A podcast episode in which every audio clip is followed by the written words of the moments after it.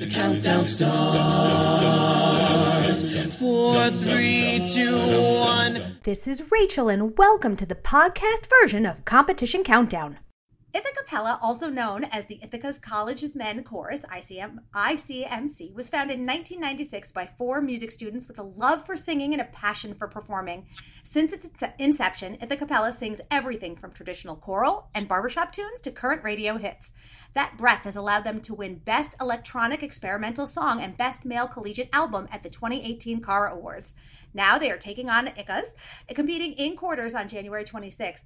We are thrilled to have the group with us and even more thrilled to be uh, airing for you their new single, One Foot. The solo on this is Ross Kennedy, the VP is Luke Harbor, and the arranger is Jacob Kersner. Here is Ithacappella's One Foot.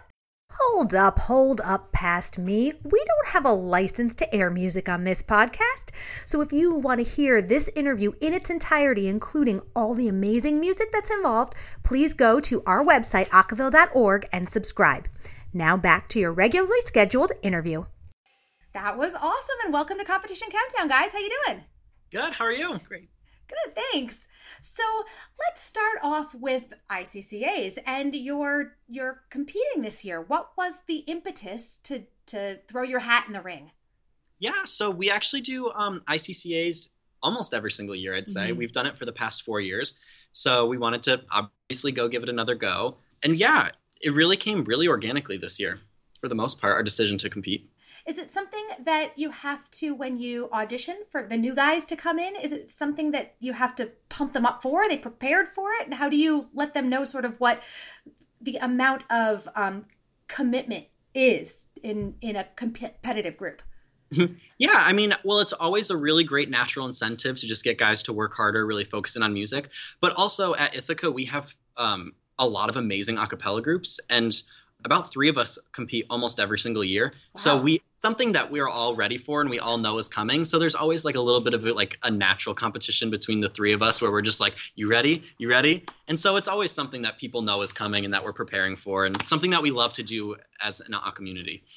I mean, outside of obvious gender differences between the groups, what what is would you say that Ithacappella is the vibe is compared to the other groups?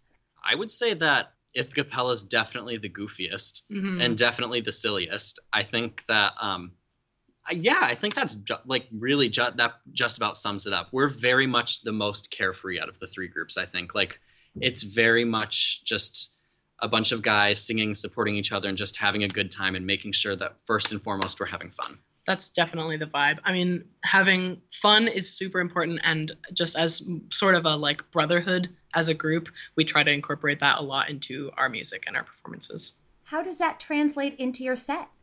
Do you choose songs particularly for their goofiness, or how do you how do you inject the goofy into something that's meant to be sort of a, a serious competition, right? it, that's actually a really interesting and fascinating question this year because we're kind of pushing outside of our um, normal box for ICCAs. Uh, this summer, I actually was um, trying to come up with ideas for what we wanted to do for concerts and what we wanted to do, and we actually decided that for our third concert of the year, this um, March, we're going to be hosting uh, a fundraiser for the Trevor Project, and so we're going to be doing all LGBT themed music. And we decided to incorporate that into our ICCA set. And so we're actually doing an all um, LGBT themed ICCA set that features songs by LGBT artists or songs that are supposed to be empowering and normalizing queer culture. That's awesome. And do you have like a a statement around that that you're trying to convey? And and how do you do that? I guess like when you don't have the opportunity to say words that are different than what are the lyrics, how do you convey that message? Right. I think, well, so as a group, we work a lot on uh, emoting and sort of, you know, once we have the notes and the rhythms of a piece down, we work a lot on our kind of group feel and how, like, we bring our own personal backgrounds to these songs, as well as just how we sort of incorporate, I don't know, I mean, our group legacy and what we want for the future, um, just sort of, you know, to come come together and create a emotional Yeah.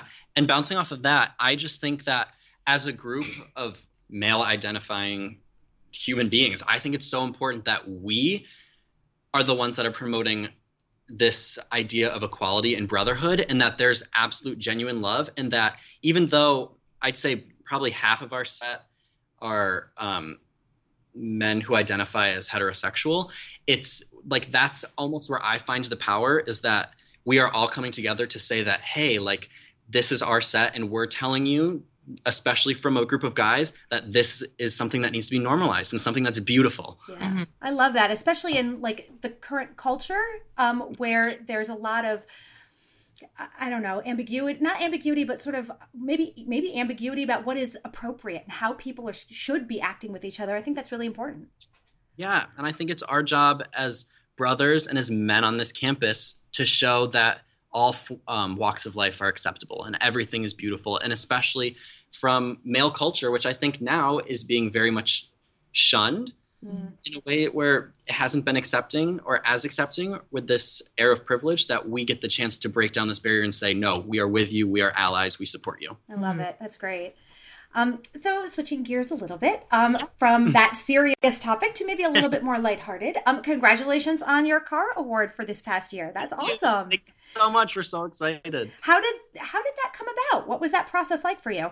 Yeah, I can actually speak towards that. It was it's really fascinating. I'm a senior this year, but we recorded that album my freshman year. Wow. And so me and um, the conductor of our group, Sean, we were the only two that got to record that album, and that was something that was really, really exciting to record because we knew in the process that we were making an album that was definitely going to be breaking a cappella norms. Mm. Because it, it like there are some songs on the album like um, I would say "Don't Belong" or "Heard It Through the Grapevine" that are very traditionally a cappella. But our president and conductor at the time, Mark Farnham and Dan Purcell, they really wanted to stretch what it meant to be an a cappella group. So they actually worked on in the studio recording um, Kings and Queens, which is almost an electronic song. I mean, it is truly just voices being recorded, but it is an electric song. Wow. That was Yeah. that difficult? It, I mean, you know what? It wasn't too difficult. I think that it was uh, about half the group recorded that song. It wasn't the whole song, but they went in and they were just trying things. They were recording things and they were trying different samples, and it all just kind of came together really naturally and really cool. Yeah. Is that something you think you want to do again in the future? Take that vibe, or you think um, head in a different direction? I, you know what? I think it totally depends on what the group wants. I know that that year was very. We had a lot of recording majors in it. We had a lot of people who wanted to get that dance electronic vibe, and so um, that was where the group wanted to go then. But I see this year having more songs that just represent the group as it was this year. I like to think of our albums as little tiny archives of what the year held and what the group liked to sing.